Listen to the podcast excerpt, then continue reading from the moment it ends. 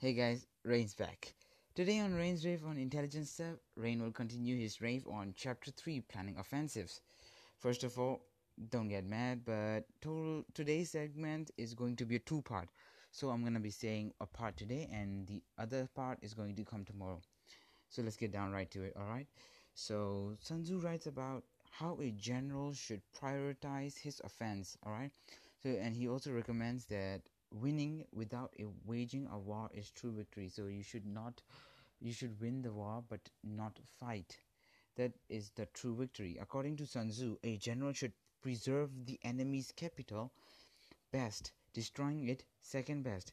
Because you know he means it that like because what's so great about winning a city that your army just destroyed an hour ago you know so if you're gonna win, then if you're gonna win a eh, win a city, at least win it in uh, good conditions, right? Why would you want to rebuild it from scratch, right?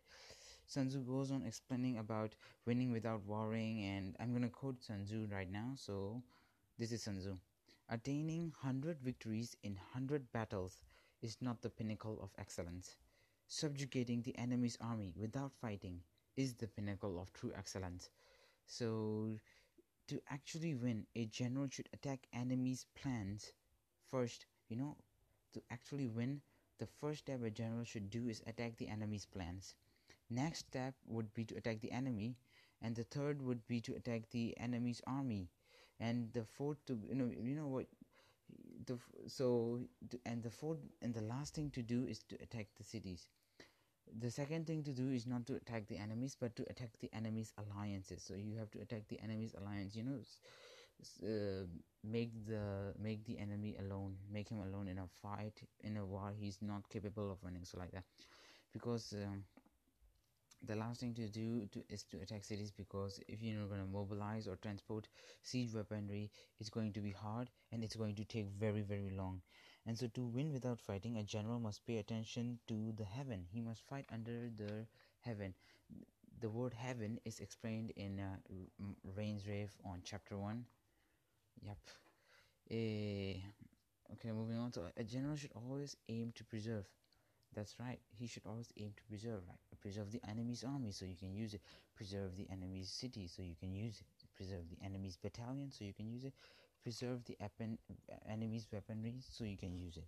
So you should always you know pre- try to preserve and go, make loss the less right don't make so much of losses. And Sun Tzu also advises these you know these are really nice tips. Like Sun Tzu advises what you should do at these certain situations. Like if you are 10 times stronger then you should surround your enemy don't fight it. You could you could be in for some nasty surprises. You will win you will lose and you will lose your soldiers which you were not supposed to lose. You can already you can just you know show off your strength and win the war. So when you are 10 times stronger you should surround your enemy. If you're 5 times stronger then attack your enemy. If you're 2 times stronger than the enemy then you divide your forces. If you're equal in strength with your enemy then you should engage him if you're lower than your enemy like if you have no you know if you're lower than me then you can circumvent him. If you're outmatched then you should avoid him. Well that's it for today guys. Uh, that was the first part. This was the first segment i mean. See you guys tomorrow with the second segment or the second part. Unless a meteorite crashes and wipes out all you know wipes out everything that in the wipes out everything on the planet, then I guess I won't be seeing you tomorrow. But I'll be seeing you tomorrow because no big as meteorite is coming.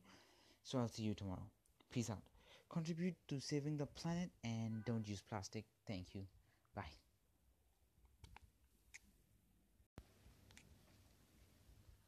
Hey guys, it's Rain. Today on Rain's Rave on Intelligent Stuff, I'm Rain will continue what he, where he left off yesterday. Yep, uh, that's right. Segment 2 on Chapter 3 Planning Offensives.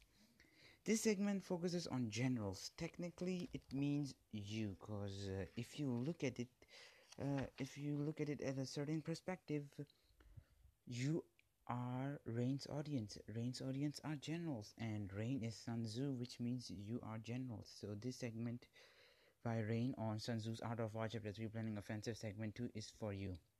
Whew, Okay, so moving on. So let's get right down to it, shall we? So, okay, we got here.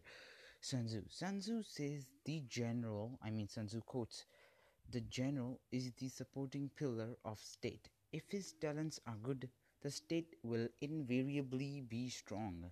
If he's not, then the state will invariably be screwed. I mean, in state will invariably be growing weaker. So it's important that you are strong, right?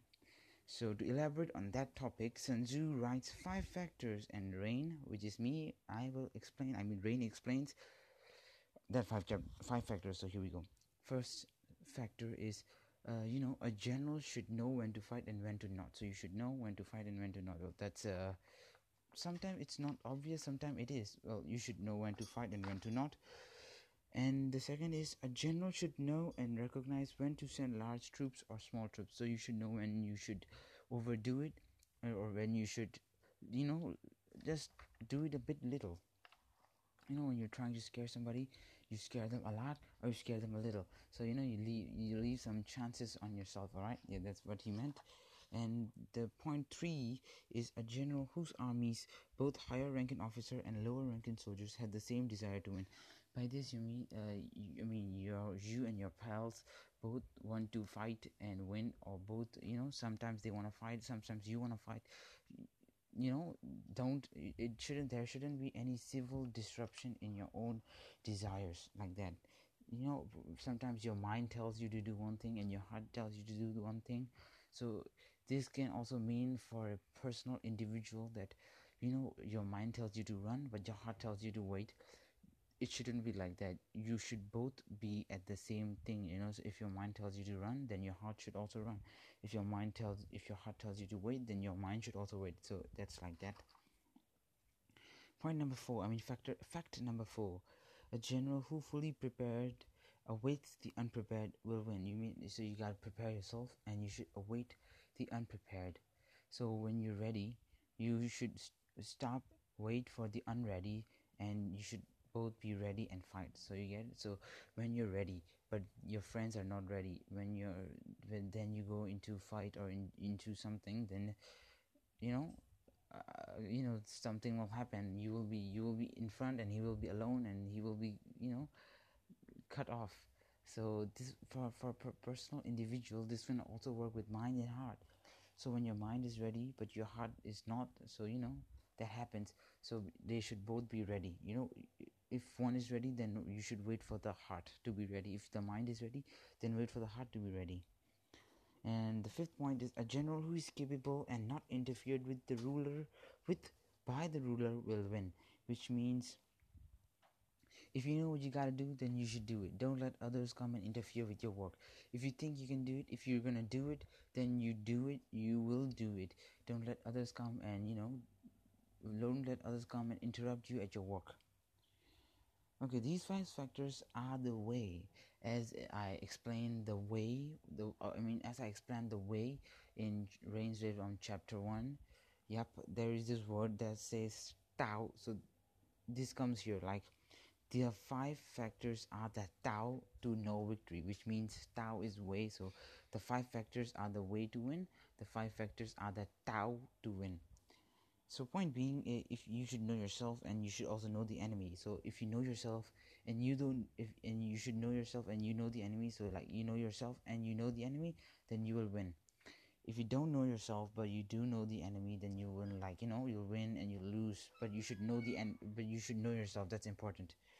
And if you don't know both then you'll definitely lose because there is no chance of winning because even you don't know yourself then you don't know your enemy you will definitely lose that means don't confuse yourself you know? Be adamant. Be be confident. Know yourself. Don't order to advance when you should not you know? Don't order to retreat when you should not. When this happens this is termed entangling the army. So when you attack and you should not attack and then you order a retreat and you should not have retreated that you know you confuse your army you confuse your soldiers.